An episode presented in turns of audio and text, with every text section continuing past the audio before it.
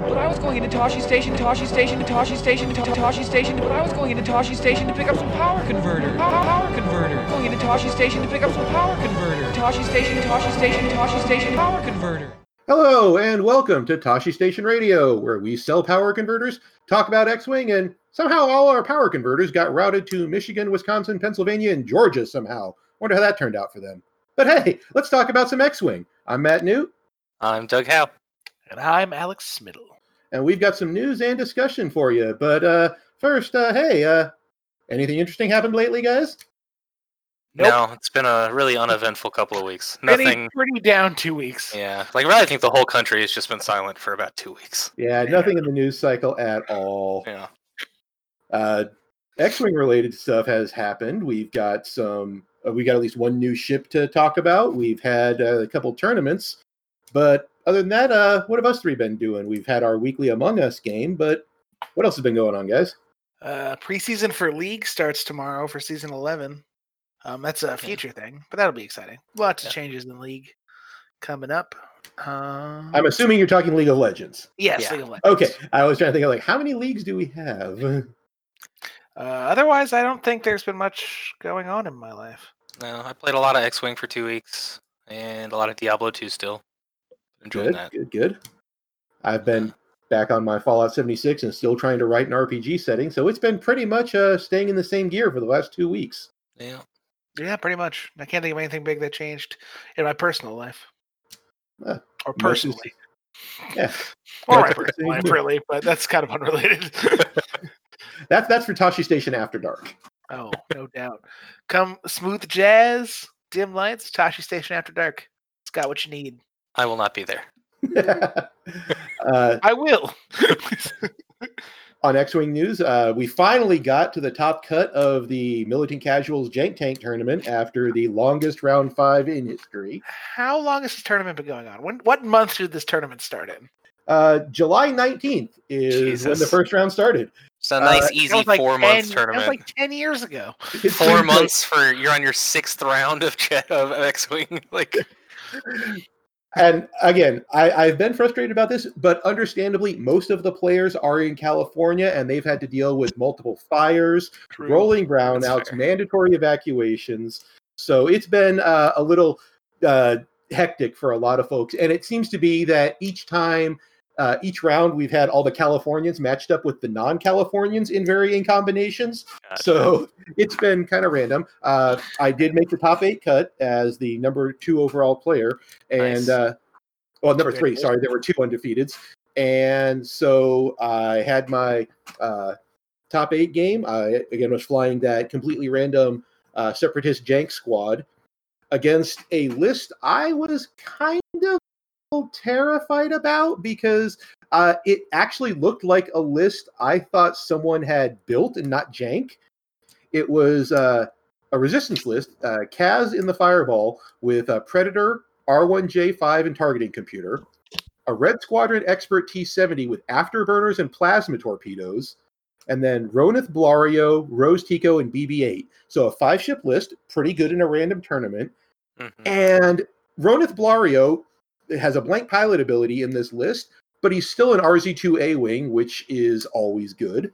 Uh, Rose is just a beast. Rose is an under 26 points for an I3 with her I get to reroll all the time ability. yeah, like is- the only reason Rose isn't the far and away number one pod is because Finn exists. Like, Mhm. True. Rose is an absolute insane value.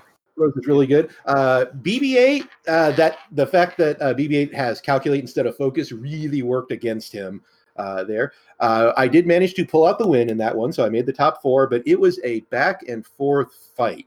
Uh, you know, my opponent Joe was incredibly uh, fun. Thankfully on Vassal because uh, as most a lot of players are out there with families and kids on Vassal, you don't have to worry about time, and you can give that. Can you give me five minutes? I got to put my kid down two rounds Yeah. later. Can you give me another 10 minutes? My kid got back up again.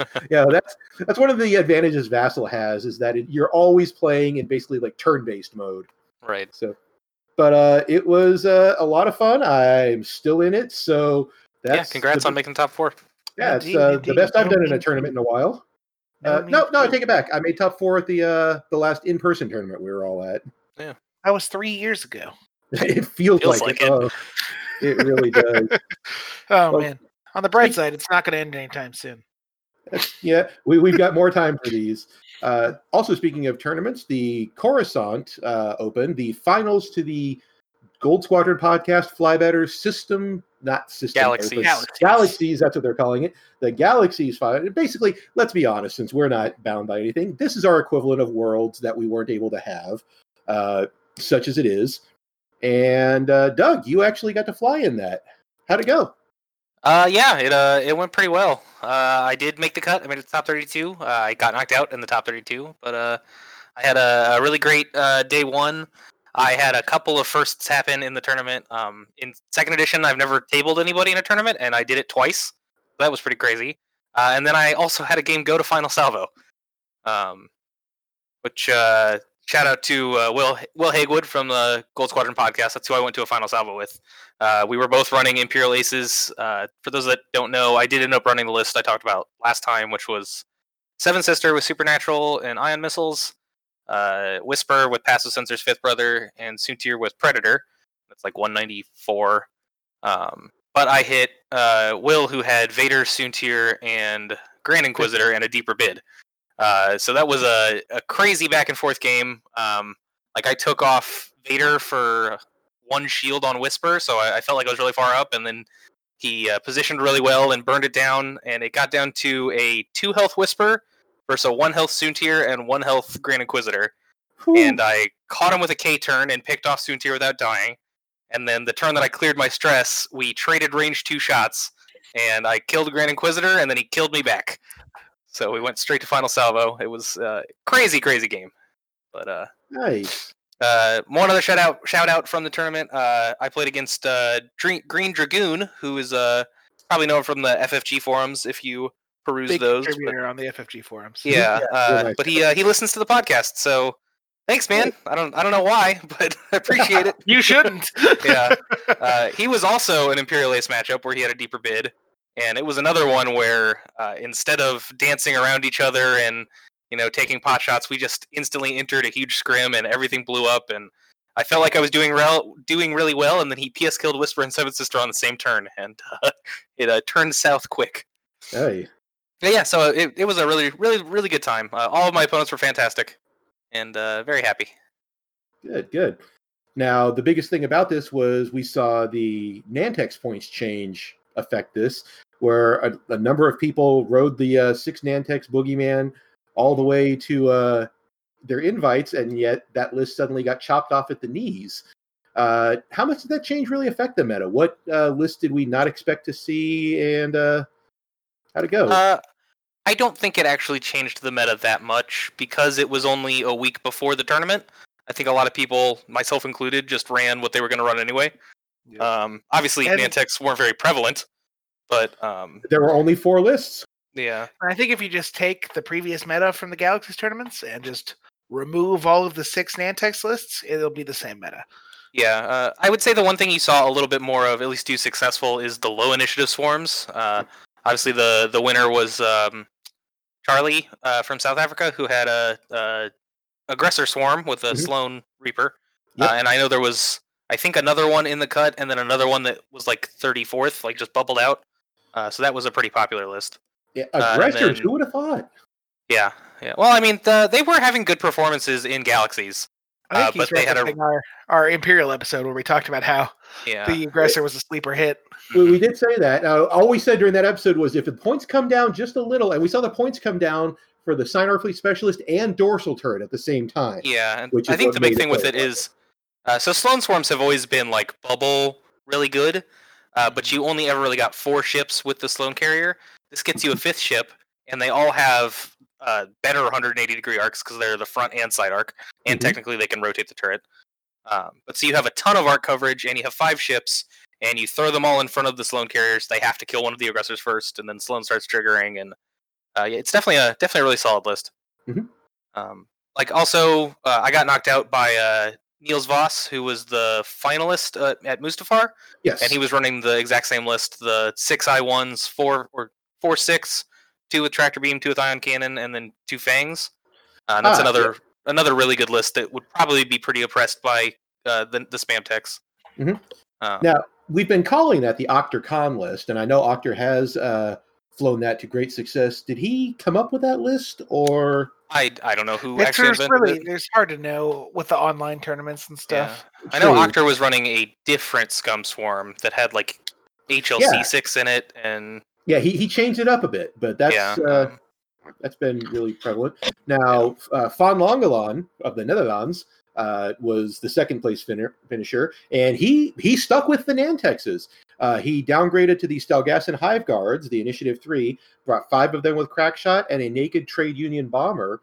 Uh, and again, he, he he's Van Longelaan. He did amazing with it. yeah, yeah. I, I, mean, think you uh, could put a Jank Tank list in Font's hands and he'd do really well. yeah, Mhm. I think so. And and I do still think that list is really good. Like you did lose a Nantex, but you got a, a Hyena, which isn't useless. Um, and then you lost an initiative, but the I four was never a huge deal. Like I three is pretty much just as good. Uh, there are a couple of other chassis like that the generics can now meet them instead of being behind still. Uh, but none of those are popular ships anyway. So I, I think in terms of the list strength, it did lose some power. Obviously, like you, the six of them and being able to have predators and still having a bid was a really big deal. But uh, I think it's still a really good list. Hmm. And obviously, he flies it exceptionally well. Well, uh, did you happen to see any of the other new ships, the uh, HMP, the Lot, the Brute? Uh, make Uh, I that? played against an HMP, eh, which was my second, my first loss in Swiss uh, before my loss to Green Dragoon. Uh, it was a just a droid swarm, but he had a HMP with Kraken on it, uh, which was pretty solid. Um, Okay. yeah, he just kind of hung it in the back, and he didn't have repulsor stabilizers on it, so it was just a regular moving ship. But it had that big 180 degree arc and carried Kraken around and was beefy and hard to kill. And uh, he flew it really well. Um, Yeah, that kind of thing is actually pretty good against a low damage output list like yours. yeah, it's but HMP is also the cheapest uh, attack relay carrier. I'm pretty sure. Mhm. Um, uh, no, you can throw it on the. There's is it- the one bomber that can take it. Well, yeah, was but I'm gonna pretty sure that bomber's yeah, still more expensive than And the the 37. that- uh, yeah, the, the cheapest Belbullab, the Feethan Octo. Okay, that's true. A Feethan Ottraw is, is two points cheaper, but yeah. uh, your your five health on up a two lot, agility yeah. really suffers from having calculate versus eight health on one Yeah. agility, Mhm. and um, and the 180 degree arc is really nice with the swarm, exactly. You're Um, you're not just a, a support ship. You can actually deal out some. right? And, And like you can two pop a Belbullab. It can happen. Yeah. Um, it's really hard to two pop an H an eight, an eight health ship. yeah, and its dial is much more similar to droids, so it, it flies with the swarm a lot easier. Um, like I, I'm not saying that a Feethan would be terrible in that, that list, but I think the HMP fit in well. Yeah, I think it was a good Um, choice. Okay. Uh, I didn't play against any resistance. Oh, I did, but not with new stuff. yeah, we, we did um, see some of the new A wings. Uh, Yeah. Indeed. And there's no reason we shouldn't have. Yep. And then I know there were a couple uh, brute lists that made the cut. you Um, almost brought a brute list. I almost brought a brute list, but I, I chickened out and took double repositioning aces instead. Um, Boo. yeah. Based on my matchups, it uh, I think I made the right choice. Okay, okay. Uh, something that's definitely worth noting that the finals came down to uh, Charlie Clote of South Africa and Van Longoen of the Netherlands. How cool is it that X-wing, unlike a lot of other sports with a quote unquote world championship, we have seen like our last what eight champions at the world's level be from non-U.S. countries. Well, there's only been like eight Well, worlds. Well, no, because you had uh, exactly what I was saying. You have uh, You have you know, Nand, uh, uh, Justin Foy, um, Um, the two Britishes. yeah, Simeon uh, Lowry. the Delapinas, yeah. And then uh well then paul Yeah, paul, Paul, paul, Heaver is american Paul and uh, Doug Kinney. Doug Kinney, yeah. American. Doug- he's the one i always forget that's right He was the very 1st Mhm. Um, but yeah, so half of the official world championships have been won by um, non-American players, which is neat. Yep. yeah Um, which i think that's that's really cool that uh we're part of a community that is legitimately worldwide and a lot of times because most of our coverage of any kind of sports be it esports or things like that is so us centric that Yeah. seeing a truly worldwide game and hobby is just so great Yeah, yeah, totally. I would like to caveat that uh, I personally don't consider this to be a worlds. Oh Like, yeah, I would Well- put it more on like a system open level accomplishment. Like it's it's, a- it's the time frame of worlds. We would Yeah. normally be having worlds right now. yeah, I get it, and I really appreciate what Dio yeah. did, and it was it was fantastic. But Absolutely. like uh, he mentioned that there were like 700 unique players across all the galaxies, which is great. Uh, but that's still nothing compared to the size of you know the actual X-wing community. oh, giant system opens and things like that. Yeah. yeah, Yeah, like the um, British System Open pulls 400 plus people every year Mhm. yeah, um, alone. Oh God, can you imagine Like- trying to do that on tabletop.to? We'd blow the server up. Yeah, and that's to take nothing away from Charlie or Fawn or anybody else in the cut. Like it was still a tough field, and they all played eh, you know remarkably well. Um, Now, I was just watching from my couch at home, and I can say almost every single streamed game was a world's quality game. I haven't gotten to watch the stream games, obviously, Uh, but uh, The- I just watched Doug's games from over his shoulder. like I said, the stream games were world quality. Doug's weren't.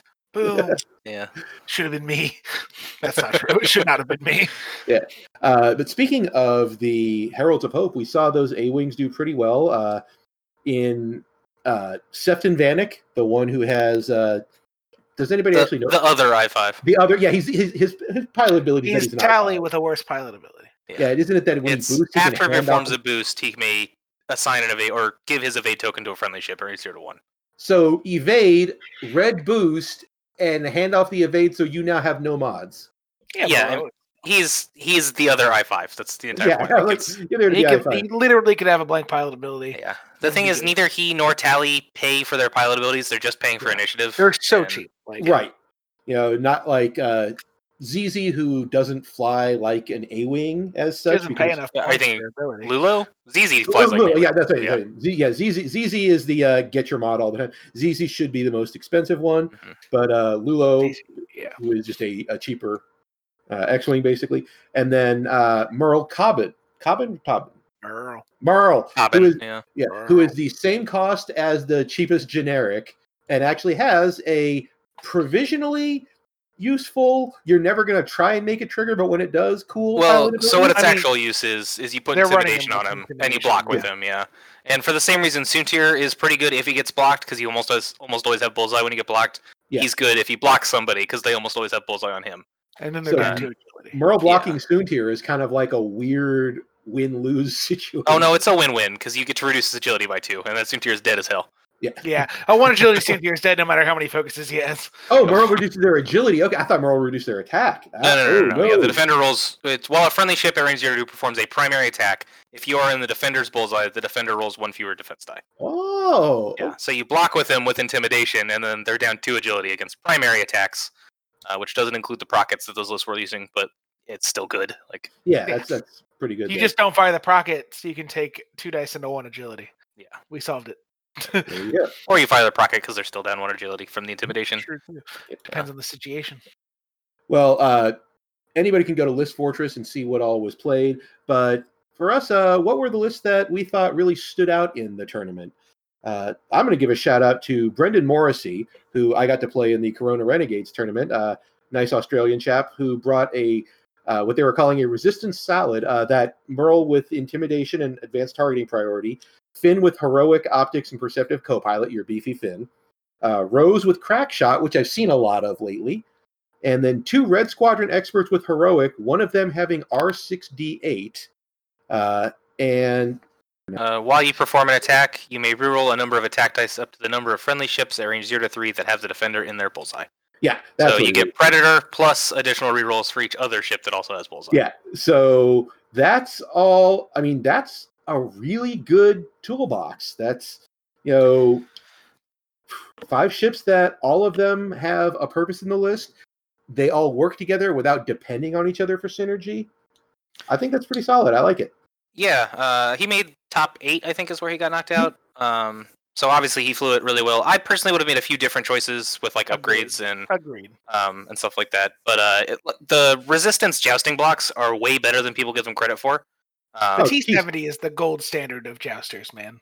that along with Rose and Finn both being Yeah. just absolutely absolutely amazing in terms of efficiency, and you see Merle in there to to block stuff up and and really lay the smackdown. Um, like the the list that I've been looking at along a similar vein, which I'll never fly because I don't fly jousters, but um, but it's uh, instead of doing like the fat Finn, I dropped a lot of upgrades from pretty much everybody, but then made the two Red Squadron experts, um, Bastian and Nimi. Uh, Okay. Which does lower your initiative a little bit, but you have some passive mods built in. That's Uh, actually very similar to the list that uh, Greg brought to Coruscant. Yeah, yeah. Um, Great. So I, they they each have their pros and cons. Either way, like the the thing about resistance jousting lists is they do a deceptive high amount of damage, and they are really really hard to kill. Uh, like T seventies are a big part of that. Like seven Yeah. health and two agility is absurdly super tanky. tanky. And then, especially if you look at this list, your other options are an A wing, which is no- notoriously hard to kill. Finn with perceptive co-pilot, which is ridiculously hard to kill, and Rose, who has f- built-in rerolls for every shot ever. Yeah. So, like, you have you have five ships that you're not going to take off the board easily. Rose is Uh, like microfet. That's what she is. She's the tiniest boat. Yeah, Rose is actually mathematically like better than X-wings. Yeah. Um, she's a little less survivable with three less health, but her offense is actually just as good because she always has full mods. Mhm. Um, Her ceiling is lower. Yeah, But- yeah, yeah. Right, But when you're talking about average damage dealt, like indeed. she's indeed. pretty much the exact same as the X-wing for 26 points. When she's the uh, last ship on the board, she's very, very unhappy. Well, yeah, yeah. But uh, I, I think the big a lot of thing, yeah, you can take from this is that if you're if you want to build a jousting list with resistance, you should start with Finn and Rose. Whether you want to do the fat Finn or not is you know optional. But uh, like if you do just Finn with heroic and Rose, that's only 56 points. Like that's, That's you have so much left over. more than a good X-wing. Yeah. Yeah, yeah, um, All right. yeah. Well, very Doug- good list. And Yeah. So, Doug, what list uh, jumped out at you? Uh, so XY is uh known to be a, a crazy swarm player. He always brings out like weird variants on stuff. Uh, and he brought back the Drea swarm that hasn't been seen in what two years now. Yeah. Uh, he changed it a little bit, uh, but it's uh, Drea with swarm tactics, dorsal dorsal turret, and shield upgrade, and then five six, two with auto blaster, two with tractor beam, and one with HLC. Um, Really strong. This this Yeah. was uh, one of the matches I saw on stream where he was using the swarm tactics to allow the tractor sick to shoot first, yep. and if it hit, then everything else suddenly just turned into a massacre. yeah, so this including is Drea herself. Yeah. yeah, which this, this is very similar to what knocked me out of of Coruscant. Like he uh, he trades the two fangs for an HLC sick Andrea, but Drea enables the entire list to give them much more heavily modified dice. And then the HLC is probably a lot easier to line up whenever you can tractor beam people. Um, God, that's right. assumption. Oh, I didn't Um, even realize thinking about that, dragging them with the tractor beam into the bullseye arc. That's Right. just But nasty. They can then rotate. They can, uh, but they'll be dead, so it won't matter. Uh, but the the big thing with Drea that hasn't really been utilized before now is that she's not primary attack only, which almost every uh, force multiplying ship is. Mhm. Like Howlrunner is primary attacks only. Uh, there are others that I can't think of. Uh, the Sinker. Sinker is primary attack only. I'm pretty sure. Yeah. Um, but but Drea's not. She's just any attack. So uh, now you're looking at this. This tractor beam is now essentially focus predator every time. That's a lot scarier. Oh, That's that's a fully modified tractor beam coming at you right off the bat. Um, same with you know the HLCs and the auto blasters. So th- I think this is a, a really good variation on the six ship scum uh, swarms that we've been seeing a lot of. I think that yeah, it, it doesn't More have like the uh, the quad six- jumpers that the original was known for, but Yeah, but uh, but it's got tractor beam six, which yeah. are Mhm. accomplishing the same thing. It's less Indeed. guaranteed, but it is a little more impactful. and you have a more survivable ship that they're on. Yeah. Yeah, yeah, it is because they have four. health yeah, instead of three like they used to. And quad jumpers are deceptively squishy because they never have a focus token. Unless you're my Zuvio, he always has a focus token and he never rolls blanks. True. Indeed. we can only all aspire to be as good as your Zuvio. I said the crate. The two games I won, Zuvio never rolled a blank. The two games I lost, Zuvio rolled blanks. That's That- all I know. It do be like that sometimes.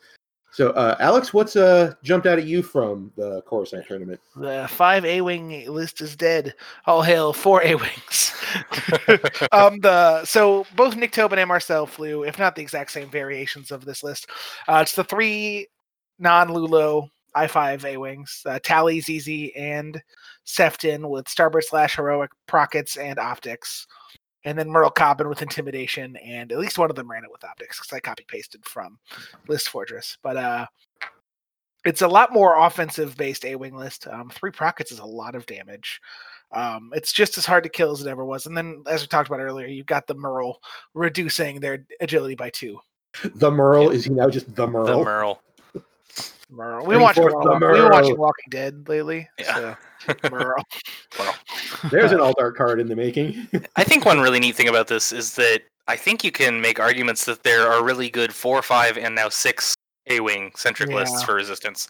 because you can do Merle with intimidation and five Blue Squadron recruits with Starbird Slash, and that's 200 points even. Oh and god. like that's a ton of reduced agility with six shots coming. How in. would you like to never roll your full defense dice? yeah, and then and then you have the classic 5A that you know is a known pain in the butt to deal with. And it's still probably really good with Yeah. an extra I five now. Yep, Yeah. yeah. now you can make Greer an I five instead and have three I fives, and and then you also have this four ship one that has a deep bid and three sets of rockets, and is actually a super high octane offense or high octane alpha strike is probably what more Yeah. accurate, but Yeah. um, yeah, it's it's really neat. And it's fun to watch at least. So yeah, I hate A wings, but I do like the list. Yeah, there you go. List so good it made Alex actually praise A wings. Well, A wings they kill fangs, and I like fangs, so I hate A wings on principle. But That is true indeed. and who was who flew flew those? 'Cause there um, were two Nick of them, right? Marcel. That's right, and they both made top four. Is that right? Yeah, Yeah, both yeah, yeah, They were the they were the other halves of the top four. yeah, that's right. So both of them got taken down by swarms, which uh, for this specific type of for a wing list doesn't it, that's not too surprising. Like these ones want to be in your face and kind of jousty, and that's not what you want to face. That's not what you want to do against swarms. Indeed. And I actually, in my experience playing swarms against five A wings, um, you can usually block up the board enough to give them hard times. I've had good success with swarms into five. yeah, that makes sense. A wing's relatively low damage output is a, a con against yeah. a big swarm, big ship Indeed. That's that's another reason why swarms have a game against most ace lists too. Is the low ship count or low damage, and the low ship count is hard against Yeah. swarms. That was uh, Coruscant, so that was the wrap up of the Galactic Qualifiers series thing. Uh, again, thank you very much to Dion Morales of Gold Squadron, to uh, Ryan Farmer of Fly Better, and everybody who and worked. D, D marshaled every single one of these. Yeah, Yeah. D, D Yoon who marshaled it, D who suffered the slings and arrows of outrageous claims, uh, and, and I think managed- uh, Nick Sperry is the guy who runs all the background stream Nick- stuff. Nick, for, as a Yes. producer is Yeah. He has a- excellent. Cubs logo on his Facebook profile picture because he popped up in people I may know. oh so well, I'm never mind gonna- then. I'm Sorry, Nick, but get out of yeah. here. Seriously, I don't care if you're from Chicago. Ooh. Uh, but moving on to uh, official FFG acknowledged news, uh, we've got our last ship in uh, the wave. Uh, good old Jango Fett's fire spray I for believe the you mean the Hondo Ohnaka expansion pack. the, Hon- yeah, the, the Hondo that comes with a free ship. Uh, it is, of course, the uh, fire spray class patrol boat. It is in every single manner, chassis wise, identical to the one we've all seen. So we don't need to go into detail about the stat line and dial and actions. You've all seen a fire spray before, I hope. They're good Uh, at things. They are good at things. They are good at dang near everything. So, real quick, it comes with uh, six pilots. You've got an Initiative One generic, the Separatist Racketeer. Uh, Initiative Three, Boba Fett. Baby Boba is uh, not quite as cool as his grown-up self, but uh, Still Pretty bad, good though. He's yeah. not bad. he's not bad. Uh, Zam Wesell, who may be in the running for most complicated pilot in the game. The I old think is the Zambam. clear winner of most complicated pilot in the game. Yeah, most pilot cards don't take three cards to get the Yeah. pilot. Exactly. I don't think we. I don't think we've had a card this complicated since Thweek. Yeah, yeah. Uh, yeah, We- definitely not since the late first edition cards that I were all like Thweek was here's the only 17 other conditions. If you Yeah. beat them, win the game. and then, of course, Initiative Six, good old Jango Fett. Uh, one of the things that really interesting about this- fight he's in. Yeah, The, but uh, lots of pew pew noises. Yeah. True, there were a lot of pew pew noises. Yeah, that HLC. Django go bird, I believe is what the name is. I believe that. I believe that's the name, yes. Doug So. Separatist What's up, finally fellow gets an? Initiative Six pilot. Uh, Uh, other than Sun Fac. Sunfuck.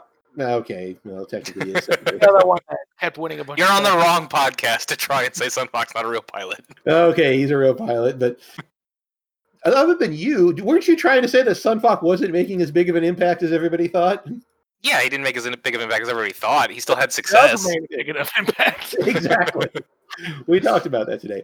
But one of the neat things is that a lot of the cards uh, that come with this expansion are usable by both the Separatist and Scum faction, that being the Jango Fett crew, Zam Wesell crew, Boba Fett Gunner, and the new Slave One title, which is uh, kind of interesting. We'll get into that a little bit later. But more importantly, uh, one beloved character makes his appearance finally, and uh, we're going to all talk about at least one card we found useful in this expansion, or not useful, but interesting. uh, that we're really kind of looking forward to. Alex, why don't you take us off with the one we're all waiting for? Hondo. Okay. So, Hondo. very Hondo. about A, one of the best characters in all of Star Wars. True. Finally, Yeah. X-Wing. Big agree. Uh, B, he can go in any faction. That's dope. That's what I'm here for. Is he the first uh, unique character that is Oh, all check faction available? Boshek in one Right, I'm point. saying in 2.0, yeah, he, he's the new Boshek, but cooler. Hopefully. Um, he's either actually going to be broken or terrible. We're not sure. Um, but he lets you choose two ships that are range one to three of Hondo's carrier that are friendly to each other. Um, you coordinate to one of them and jam the other, ignoring range restrictions.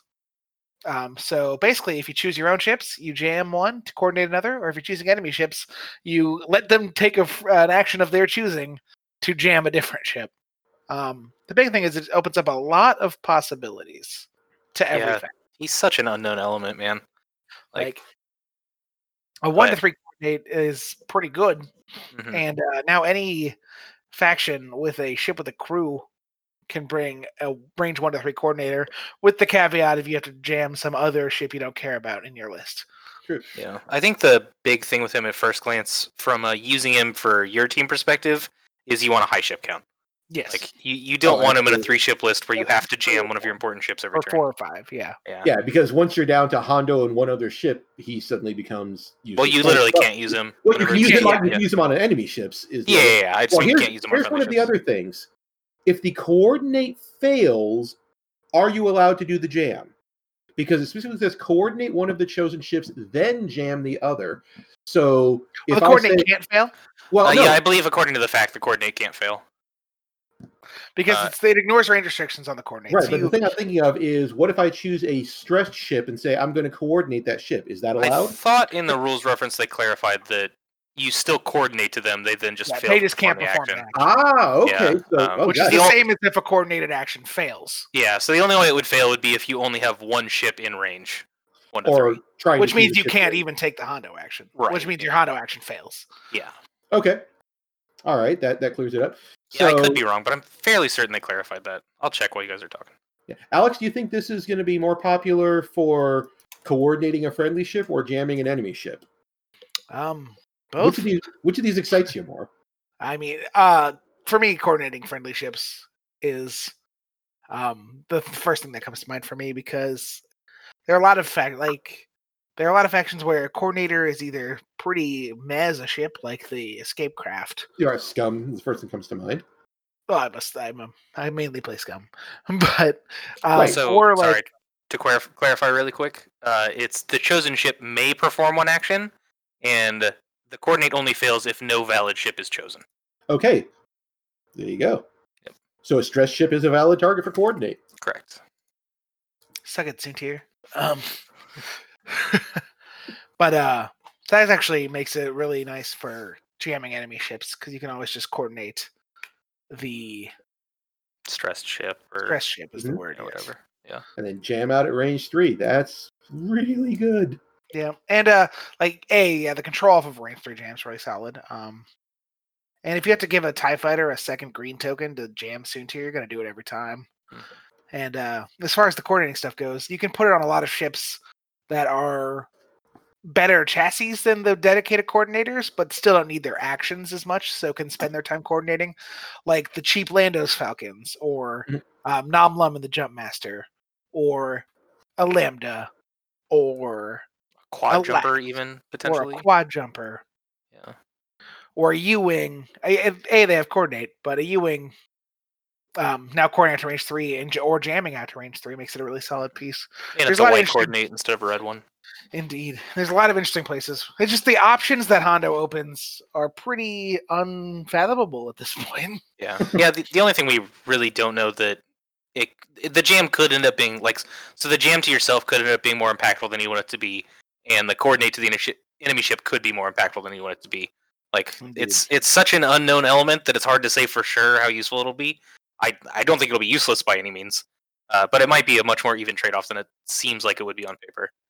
So Yes, one of the first things I actually thought of was combining this, uh, putting Hondo on something cheap, like say a resistance transport like Rose, Mhm. and then using the Heralds of Hope version of Poe to allow Rose to coordinate, do, do the Hondo thing, and then immediately take a red focus afterwards. So she's still got mods. Oh, that's interesting. Yeah. So being Uh, able I to, think your bigger problem is you're taking Heralds of Hope Poe at that point. But uh, uh, you know, well, his ability is similar to in every other round. You know, kind of like a coordinate because you're giving someone two Yeah, but- around. but he's only two less than current Poe, and current Poe gets to do it to himself every single turn. Which is true. I mean, and that that's just it. If you're, you know, obviously, original recipe Poe is kind of treated as a lone wolfy ace type, and extra crispy Poe is cheaper. And if you, I Uh, think the there might be caveat little- there is the cheaper isn't cheap enough. I don't think. Yeah, it's Like, not cheaper. It's not cheaper enough. Yeah, like Yeah. Poe is still like new Poe is still five points more than the next cheapest. Uh, you know, he's still ten points more than Nien Nunb or LOSD. Like that is he true. is he is an expensive ship still. as he should be with that ability. So Alex, just uh ballpark guess with absolutely nothing to 10. realistically compare it to. Ten points, you're 10. saying? Yep. I wouldn't. Yeah. I wouldn't argue with that. I definitely think No, it should I start there. probably Whether wouldn't start it. Yeah. yeah, I have no idea what it should cost, but that's why I would say ten. Yep. Like- I'm gonna start it at ten. Yeah, like, so ten is expensive enough where I'm like, I don't know if I should put this in any list just cause. Which- Right. But if it's four, you're putting Hondo in every list. Yeah, Oh, yeah. yeah. and and ten might be undercosted. Like he might just It be might be. bonkers. but, range uh, three coordinate might be good enough, and range three jam on opponents might be good enough that he should cost fifteen. We have there's nothing that we can compare him to. Yeah, if the if Jango's Slave One taught us one thing or did one thing correct, it's there are multiple upgrades in this pack where I have no idea how to appropriately cost it. The other one we'll get to later. Indeed. All right. Well, uh, let's go ahead and jump right over to Doug. What is the uh, ship you or card you find most? Uh, Spoilers. Uh, I went with Jango, which is the boring choice, but uh, he's an I6 fire spray, which is something we've never experienced. And, And, uh, hopefully never will. yeah, well, well, we're going to. So- it's coming out in like two weeks. Boo! so his ability is uh, while you defend or perform a primary attack, if the difficulty of your revealed maneuver is less than that of the enemy ships, you may spend one of the enemy ship's results to a change one of the enemy ship's results to a blank result. I was like, spend an Uh, enemy's yeah. result. I'm so in. Yeah. Um, That sounds amazing. so yeah, his ability is fantastic if you can trigger it. Uh, it's another a little bit of an unknown element how often that will happen. Um, it's a little reliant on what you're playing against. So, like for example, if you're playing against Soontir, you're never going to trigger Jango's ability because he's doing a blue every turn. Um, but if you're playing against a Lat, you'll probably trigger it every turn. Mhm. Um, but all of that aside, he's an I6 fire spray, and we already know the fire spray is a good chassis. Um, he could probably have a blank pile ability and be playable. yeah, yeah, I think so. Um, so yeah, like he's he's really and if you're triggering his ability ability constantly, that's that's such a powerful effect. Uh, like you're you're looking at being way tankier while it's triggering on defense and doing a lot more damage on offense. Because on offense, you essentially just have crack shot while it's triggering. if they, Uh, and as long as they don't have an evade, you have crack shot. yeah, um, as long as they don't have an evade and only rolled and rolled zero blanks. And Yeah. five eighths of the time, you still have crack shot. Yeah. um, and then while he's defending, uh, I guess you have like Grievous would be the closest comparison. Like you're just canceling a hit essentially. Uh, Yeah, you have an Sensor evade You have an evade. yeah, an evade token. Yeah, that's You, good. you have you have 1.0 sensor jammer. Now, because that changed it to an eye. This Yeah. changes it to a blank. You Mhm. can't Oh. focus the stack. You have a Ah, you have a you're 1.0 right. evade is what you have essentially, where it can it can overblock. But it's 1.0 reinforce. Yeah, yeah, there yeah, yeah, That's that's what, what we're, that's what we're all thinking of. But yeah, I think again, the fire spray is a known good quality, you know, good ship just out there at initiative six. I'm excited. Yeah. All I can say for sure is thank God that the scum slave one is scum only, because that would be Oh. disgusting on this Jango. Like It absolutely would. Yeah, like Yep. now he can just dial in one banks every time and change his mind later because he's i6 and always have a blue dialed in. Thanks that Marauder is also Marauder and Handgun are also scum. Yeah, yeah. And like there's a lot of scum crew that are like decent on Boba Fett that would be amazing on him. Like L3 would be really good to make his blues better. Yeah, buddy. Um, stuff like that. So either way, I think Jango will be really good. Uh, I do you think he'll be cheaper than Boba Fett. That could be wrong, but Controversial. Yeah, so he is I6 and his ability is good, but his ability cannot trigger, and it's up to the opponent whether it triggers or not. And uh, Boba Fett's ability is just always on all the time, and we know how amazing it is. It's essentially force. in But, terms uh, of effectiveness. Can't your opponent choose not to be range one of Boba Fett? I mean, if they're I six and are maneuverable, sure. um, so yeah, I, I don't think he'll be a lot cheaper. Like I would guess, a very high seventies to low eighties. Um, or he could still be Boba Fett priced, or even more expensive. I don't know. Uh, But I don't he's think good. I don't think it's gonna be more. Five to six is usually a big jump. Like when you look Yeah. at Teroch to Fenn Rau, that's a 12 point difference. Yeah. Um, well, but to be fair, you are also looking at a very, very powerful ability on Fenn Rau as well. yeah. Whereas Jango's ability compared to Boba's is not as good. Yeah. So like when subtract Kath eight is- out of that 12 point difference is what. So I'm yeah, saying. like K- Kath or Emon are 71 and 72. So that's a a 14 and 15 point jump up to Boba to go one initiative. So that's definitely he's definitely paying points for his ability there Mhm. more than just his initiative, which is why I think Jango will be a little cheaper. Um, it's also cross faction, so who knows? yeah, yeah, that's true. You, you have to put it in context with separatists who have a bunch of super cheap efficient ships, so he might be expensive because of that. Right. There are, for example, Jango. Uh, there is, well, getting into the card that interests me here is the Slave One title that comes with this. Yeah. Uh, I guess we're going to call it Slave One Separatist version, which states while you perform a front arc attack, if you are in the defender's rear arc, which is the same as if you are behind the defender, you may change one hit result to a crit result. Not all that powerful, but it also adds a gunner slot. Now, currently in Separatist, there's only one gunner uh, that's exclusive to Separatists, and he's not even exclusive, that being Boba Fett. Uh, so you can put generic gunners such as Veteran Tail Gunner, uh, Skilled Suppressive Bombardier, gunner. Suppressive Gunner, uh, things like that, none of which are really lighting the world on fire.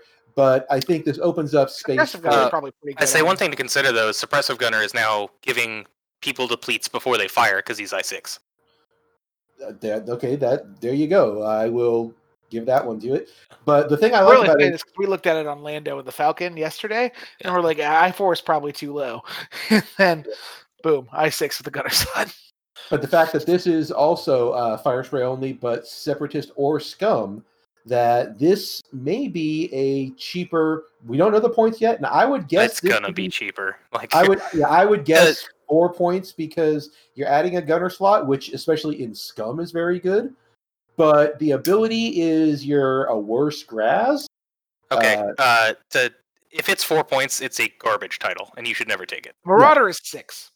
Slave, the current slave one is five, and it has an actual ability along with the gunner slot. So we have harassed you so much about marksmanship. Yeah, This right, is just marksmanship, right. which But is here's not worth thing. its one point. I'm going to go out for something weird here, and I'm going to say this title will be costed differently in Separatist and Scum.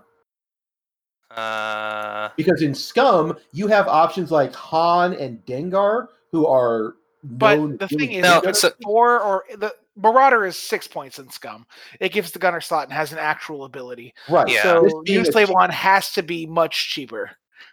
yeah, I think you're overselling it a little, Matt. Like I, I think this is a one or two point title tops. Really? Okay. Yeah. It- Like it- you, so the thing is, adding a slot is nice, but it's not actually that worth that many points because you still have to invest in the slot. So like, it gives you access to Han Gunner, but you still have to pay the ten points for Han Gunner. And if you're willing to pay for Han Gunner, then the difference between like two or six points isn't that big of a deal on a on like a Boba Fett. So the difference in the title that you're taking is based on its ability, and it doesn't have one. So like, if this is four points for Scum, I'm taking Marauder every single time without question. Yeah, without a doubt. Yeah. And I'm probably not putting on it on CIS fire sprays either. Yeah. Well, I think Marauder and Slave One are both scum only for. No, I just say I'm not. Okay. I'm not taking a title. Oh yeah, I see. What Yeah, you're- yeah, yeah, and I, I mean is cool. Boba Fett Gunner is fine, um, but yeah, I'm not paying four points to then be able to take Boba Fett Gunner. Yeah, and, and it also depend on if we see other gunners come out for the separatists. or- Yeah. Um, but But on release, if it's more than two, I'm never using it. yeah, and I, I think there's a decent chance you just don't take it unless you're planning on taking Boba Fett or Suppressive Gunner. Mhm. Um, so yeah, like I, I mean, it, hopefully it'll be really cheap, and then that's fine because it gives uh, it gives you the Gunner slot for a very small cost, and you do technically get an ability out of it. It's just not very good. All right. And so we all kind of looked at these cards, and I think we all came to the same conclusion of what could be the sleeper hit for this expansion. and definitely, like we had just said, the most complicated card to come down in second edition yet. That being Zam Wesell, both as a pilot and a crew card. Yeah. So I think I think Zam is really good. I think so too. But the I reason think- I'm voting sleeper pick is because I think everybody thinks it's good, but also has no freaking idea how it actually practically works. I really think Zam Crew is a really good way to give mods to ships for free. Slash bonus attacks. But maybe Yeah. So how this works is Zam, the pilot, has four charges, of which when you uh, set up, you start out by losing two of them. So you, You start, start out with with two charges. two of four, uh, and then Zam Crew has two charges, and you start out by losing both of them. So you start out at zero of two. And Yeah. so what it says is during the system phase, you assign one of these two conditions as a secret condition face down to the ship. So you know what it is, but your opponents don't. And after you defend, you reveal that condition, and they will know whether it is you should thank me or you'd better mean business. So you should thank me. After you defend, Zam Wesell recovers one charge, then you may acquire a lock on the attacker.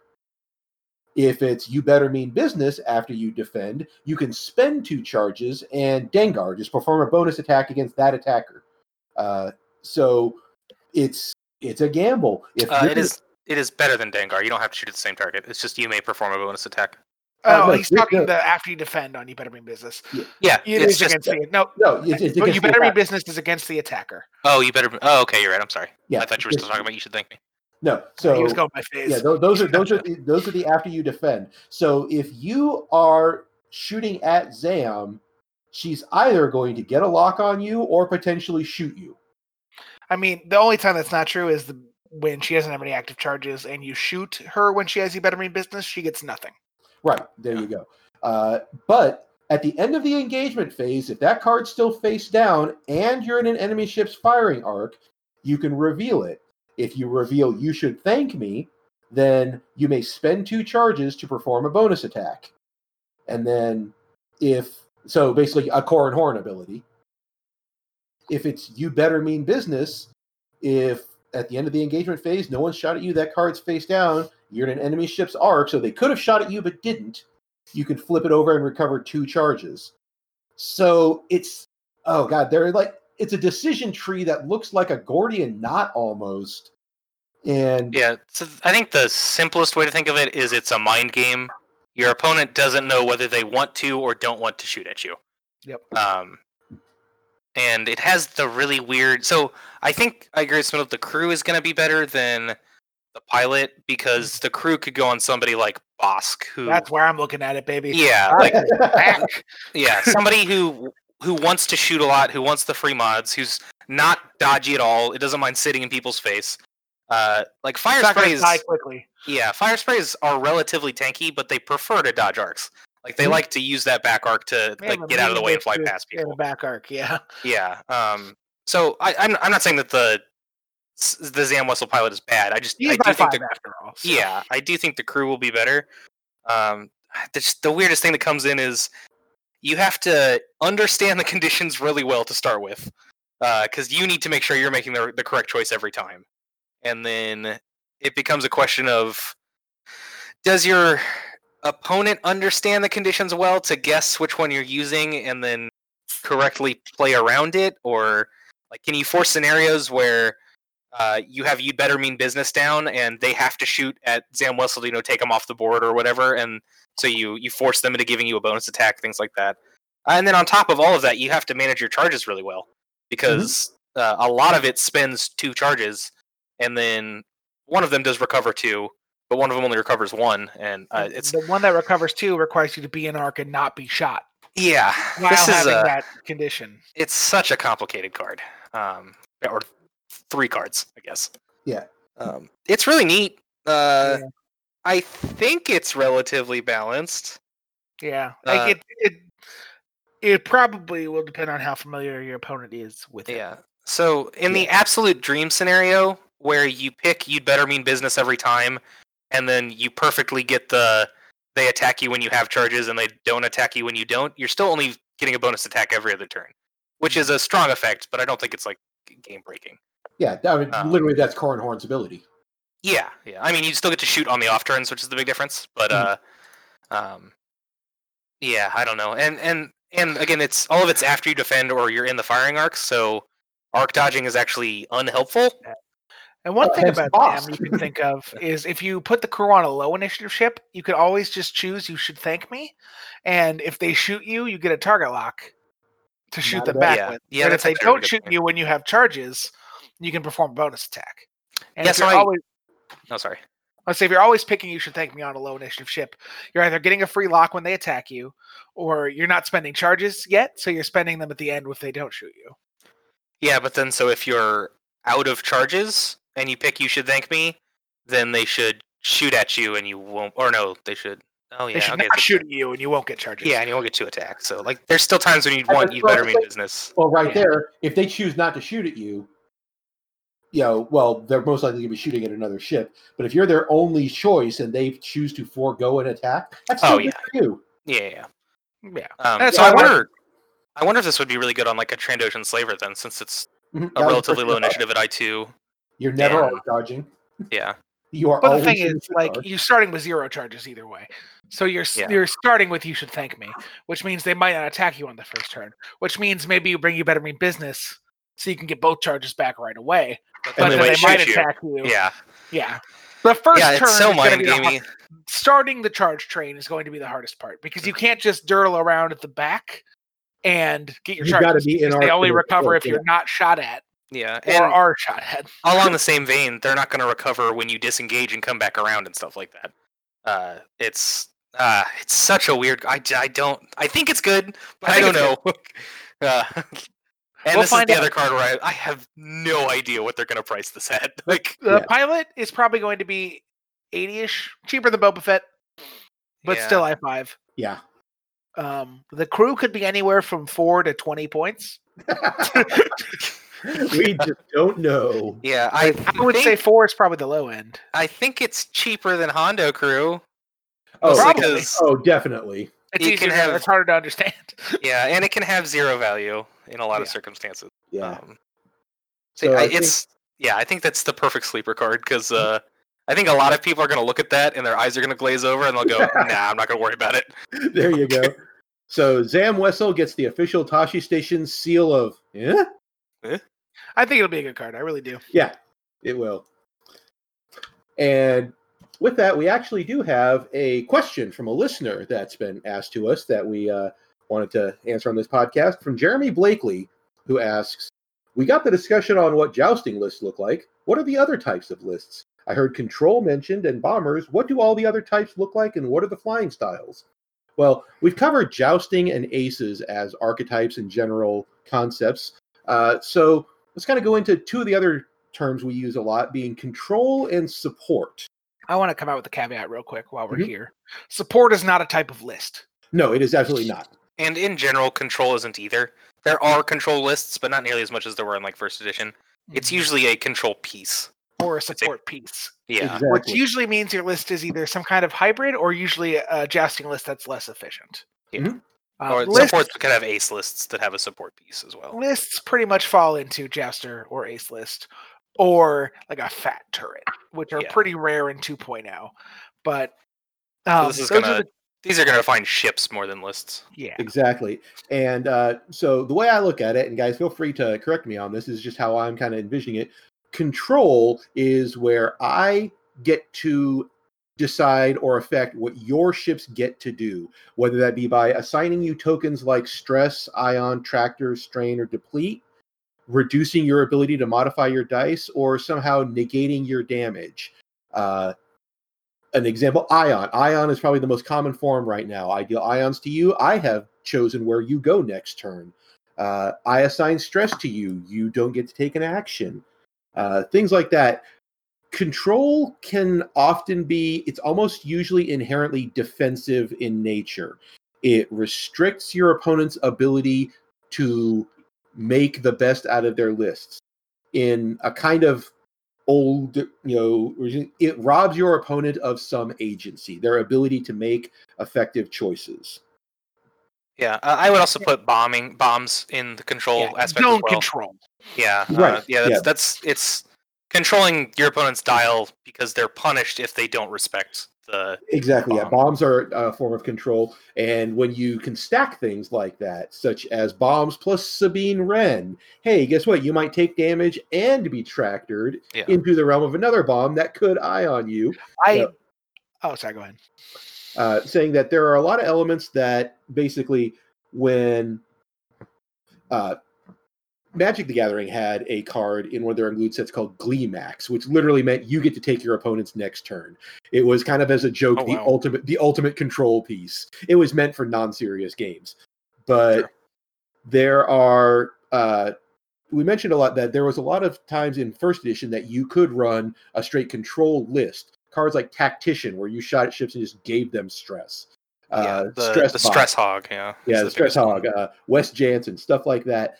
And uh, I flew a lot of those lists because I liked that kind of archetype. But I do acknowledge those are no fun to play against. You just it can make your opponent feel like they don't get to do what they spent time building a list to do, and that is so one of the reasons why you don't see this kind of ability as much in second edition.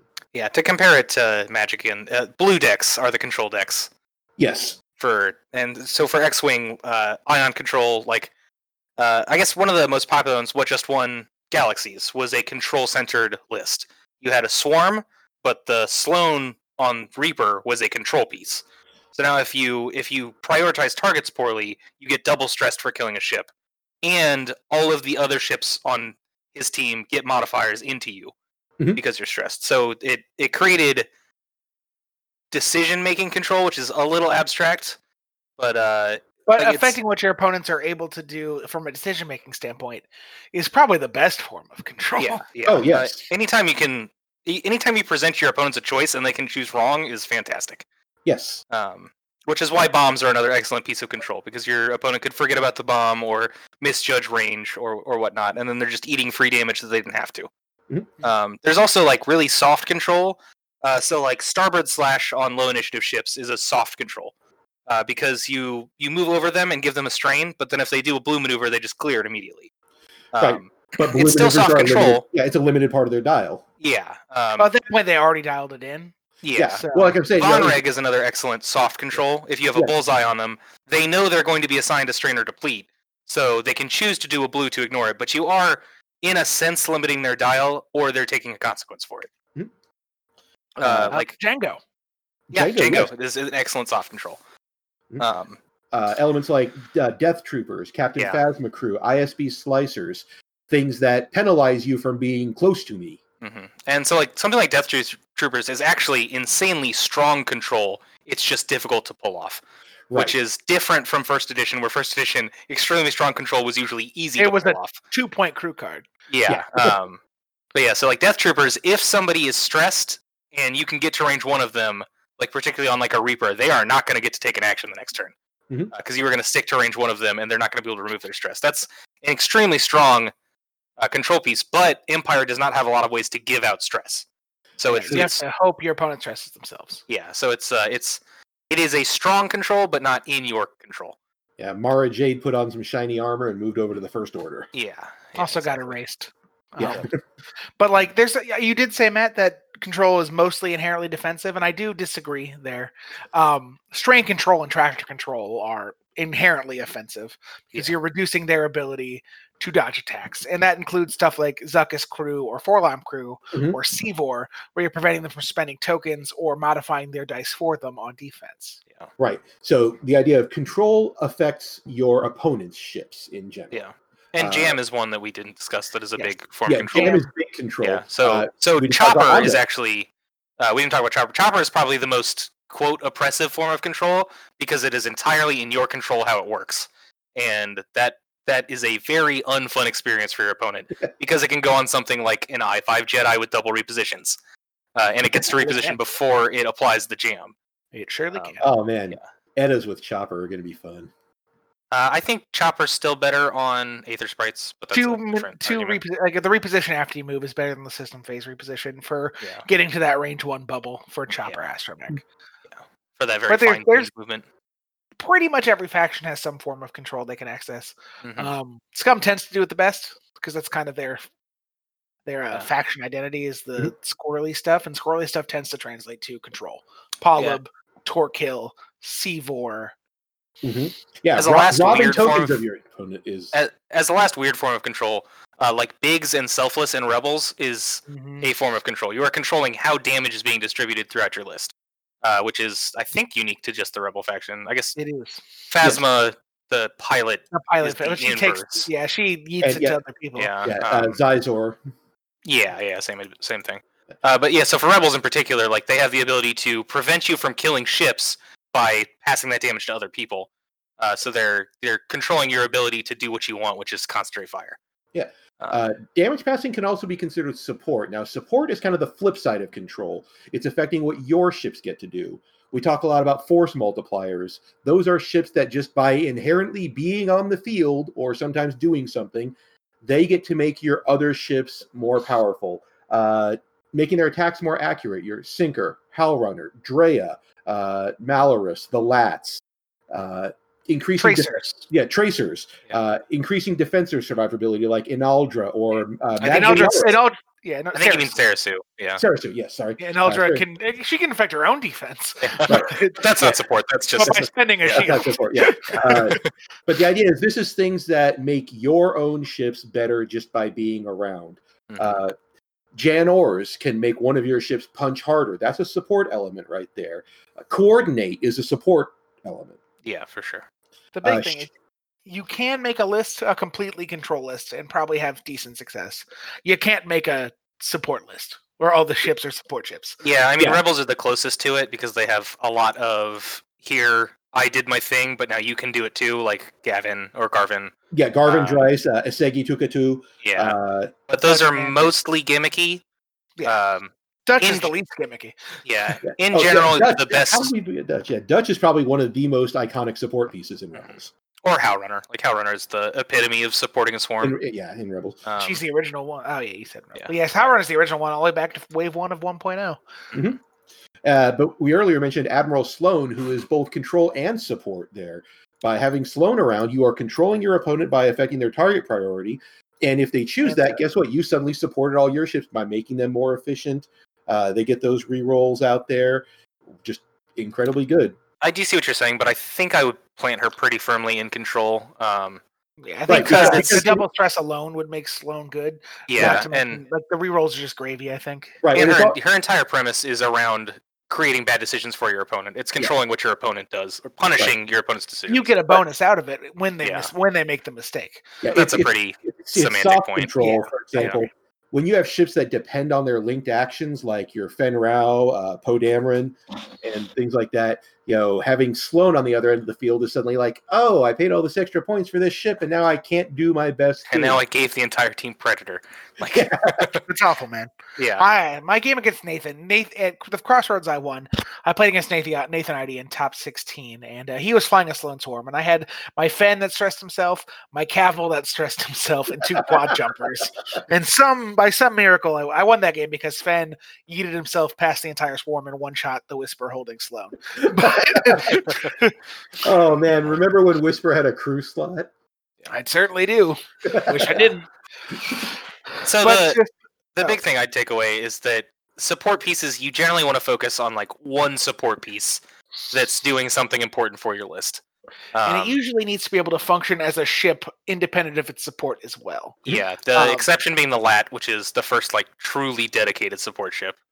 Um, and I think like and like a Lat L is three in still- the escape craft is pretty much in that vein as well. A Yeah. lad is still tanky. Like it still does something on the board besides Yeah, it eats support. up hits. um, the Right. the escape crafts that aren't named L three aren't really viable. Yeah, I Because think Lando is Lando is twelve more points. Oh, not quite twelve, but Lando's like fourteen. Okay, Lando is three more than L three plus the six needed for. Yeah, he's nine more points than L three essentially. Yeah. Because if you're not bringing tackle star on Lando, why are you bringing Lando? Mhm. But so Lando is a thirty-five point Right, but uh, in in general, escape crafts, uh, the Sheathipede BB-8 is a great support piece for rebels out there. Uh, you know, BB-8 is so good. AP Uh, five. that- that's the one I'm thinking of. Yeah, Okay, I was So like, it's like- BB-8 is not in But- Rebel. AP5, you know what I mean? at the other escape craft or the other Sheathipedes, and they're not anything because they're not cheap enough to be just a dedicated coordinator in this case. Yeah. um, While, like when you once you get over that thirty-five-ish point range, you have to be able to do something besides your thing. Otherwise, it's too Right. expensive. although and the- Fenn Rau is probably one of Fenn Rau the. is the other one. yeah. Well, Fenrir I was gonna say, Fenrir is a control He's the case. He's the case of being both a control and support piece Mhm. because his ability controls, but the chassis is a support chassis. Yeah. and that's why Um, he's the one who's potentially worth his points, which is a lot of them because he's very It's expensive. fifty. Yeah. Yeah. but uh he had he's useful outside of coordinating most of the other ones aren't and when you get above that cheapest one for your coordinator it tends to be less useful Okay.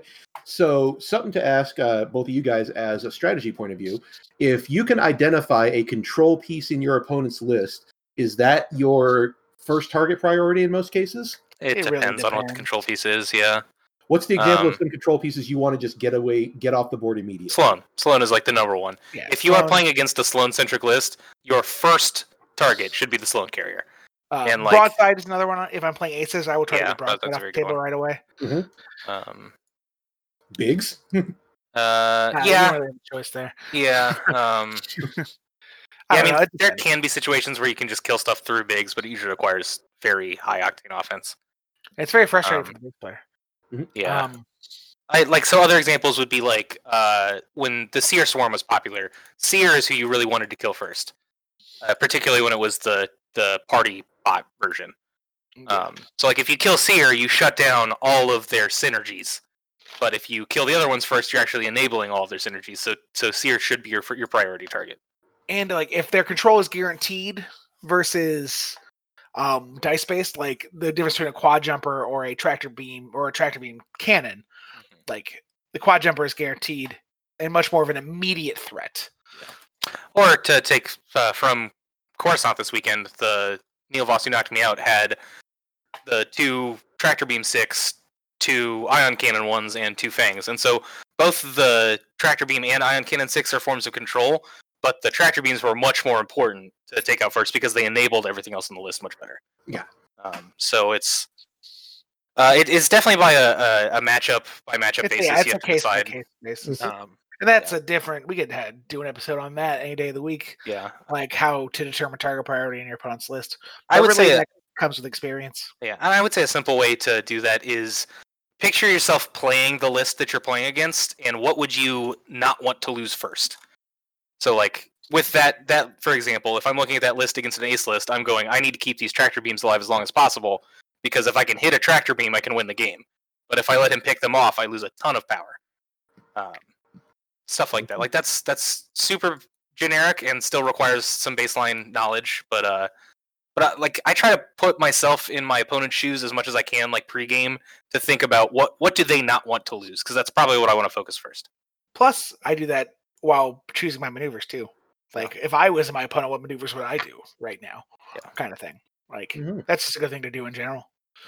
And uh but yeah really um control wise there's good control and there's less good control. And uh the guarantee control is usually what i try to take out first. Indeed. Well, hopefully that uh, answered your question, Jeremy, and uh, to anybody else out there, gave a bit of an idea about pieces you can put together in a list.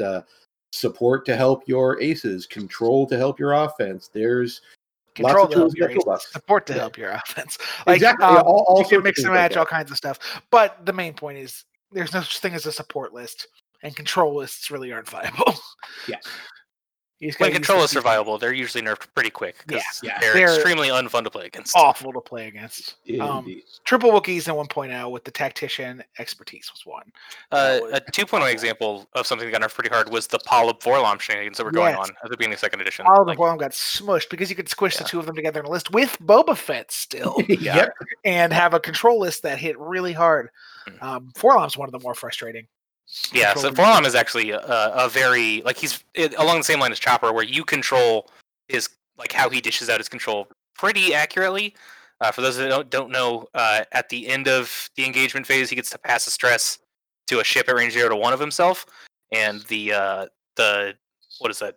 The G1A's dial is just all red maneuvers. It's So he's just stressed constantly. maneuvers. Yeah, um, but so the big like- thing, he's a medium base, so he's pretty quick. So you just slam him into people with red maneuvers, and then go, okay, here, have a stress at the end of the the engagement phase, which also means I'm unstressed, so I can do another red maneuver next turn to do I the can exact same thing. sweet 2K right over you. Yeah, Um, yeah, Also, he get he, 4-LOM's one of the best versions of like pilot ability and chassis synergy yeah. because when he does a red maneuver, when he fully executes one, he gets a calculate. Plus, he can pass a stress at range to an enemy, to any ship, including a friendly ship, if you desperately need to get rid of 4-LOM's stress. Like, yeah, I love 4-LOM. I know he's awful, but I love him. Indeed. So, in closing, here as we wrap it up, uh, we do have we've mentioned the Jango's Firespray. We've talked about support and control. We covered the Coruscant Open.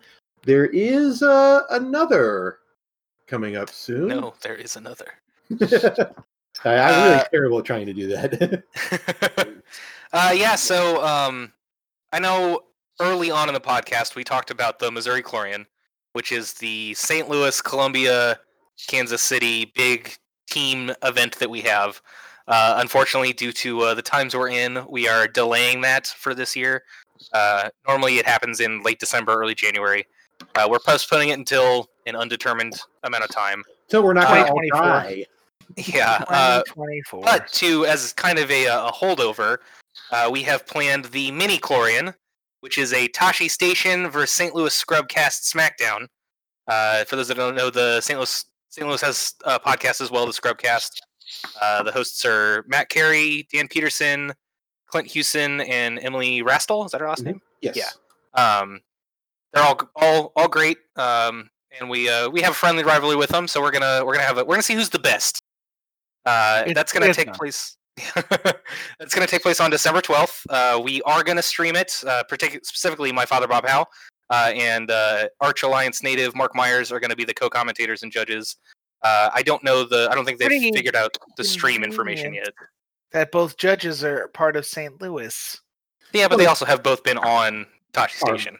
Yeah. which and- means they're actively trying to sabotage us. anyway, it's going to take place on December 12th. Uh, I believe the planned start time is 10 a.m. Central, uh, although that is subject to change. Uh, it's going to be four man teams, so uh, Greg is going to be our fourth man. Drag. yeah, you, Uh, it's a four round round robin, so you're going to play everybody on the other team, uh, guaranteed. We've managed to um, schedule also so that if you're watching on stream for all four rounds, you will see all eight of us play. Yeah, exactly. Yeah, it'll be great. And then factions are unique within teams, so uh, we can't all run spam text, for example. Uh, And I only one believe of us we have can. also we have also Only done one a. of Uh, we Yeah, we did. We did. We gentlemen's ban spam text as well. I don't think it's a big deal now that it's nerfed, but uh, you know, nobody wants to see Why that didn't we anyway. get a so- gentleman's ban something? I want a gentleman's ban Guri. That's not a gentleman's ban. That's a targeted ban. yeah, specifically. yeah, Yeah, that's, but- that's very so, unappropriate. They got to ban something. yeah. Uh, so yeah, we'll have uh, more details to come for sure, and I'm sure we'll talk about it more on the podcast. But that's our very early hype. The mini Chlorian. Come check us out. Indeed. Whoop, whoop. If you like things that get banned at random intervals, you might also look at Gold Squadron's upcoming Flightcast series, which, uh, if you go to Gold Squadron Podcast's Facebook and website, you'll learn about it. Kind of like uh, if you missed out on the Galactic qualifiers, here's another chance to play some kind of wacky X Wing. Part of it is going to be an ongoing six week league where in each week they will add something new to a community and rather capricious ban list and in there'll also be uh, a number of i believe four six round tournaments which have odd formats such as uh, the overdrive format where you have to bring three to i believe it's uh, five to eight ships and your list total has to be between 219 and 221 points weird weird just fun things like that again uh, goldsquadronpodcast.com it's got all the information I kind of like this idea of just it's the end of the year. It's going to be December and January. Just have some wacky fun with X-wing. So Yeah, yeah. I uh, I'm not sure if I'm gonna participate in it yet, but it's months away still, so I guess yeah, I'm just. there, there's time. So it's it's definitely really neat either way, and a nice change of pace. Yeah. And it's nice that Dion is doing everything he can to keep this community together during these Mhm. trying times. For sure. absolutely. Well, with that, guys, uh, do we have any shout outs this week? My father, Bob Howe. His He's father, mine now. Bob Howe. I've Yeah. He actually accepted me as his son. So That's true. I have, also I have written proof. Savagely attacked us on Ko-Fi. That's true. Indeed. well, so how, how much will it take to make our ship to make to make this podcast good? Uh, keep it There coming. is no amount. We can't be bought. But you know, like, Indeed. feel free to keep You can feel free to try. Yeah, absolutely. I'm sure there's a number. It might have seven digits, Yeah. but Each, seven digits each, to be specific. yeah. yeah. Toshi Station podcast. We can be bought. We can be bought. Uh, give us give us money. We're poor.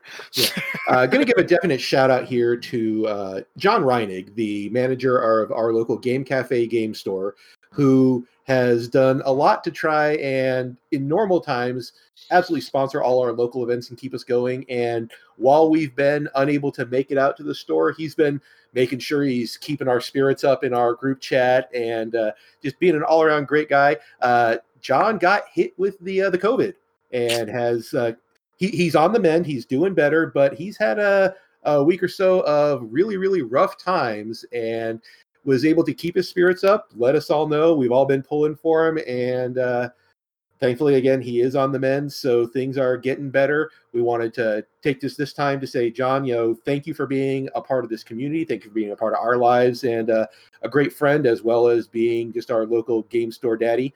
Uh, get better soon. I'm not disagreeing, but what? Uh, it's also a perfect example of why you should wear a mask everywhere all the time. Because Indeed, like guys, stop infecting your local game store employees. yeah, people like John can't help but be in contact with people all the time. And John wears And, the uh, mask all the time. And yeah, he does, but like that's it's, So, it just goes right. to show that everybody taking it seriously would create a lot less cases. Stop hurting our John. exactly. They took our John. They took her job. Jesus Christ. We were talking like here. oh, end this episode. Thank Craig you. leave. Craig leave.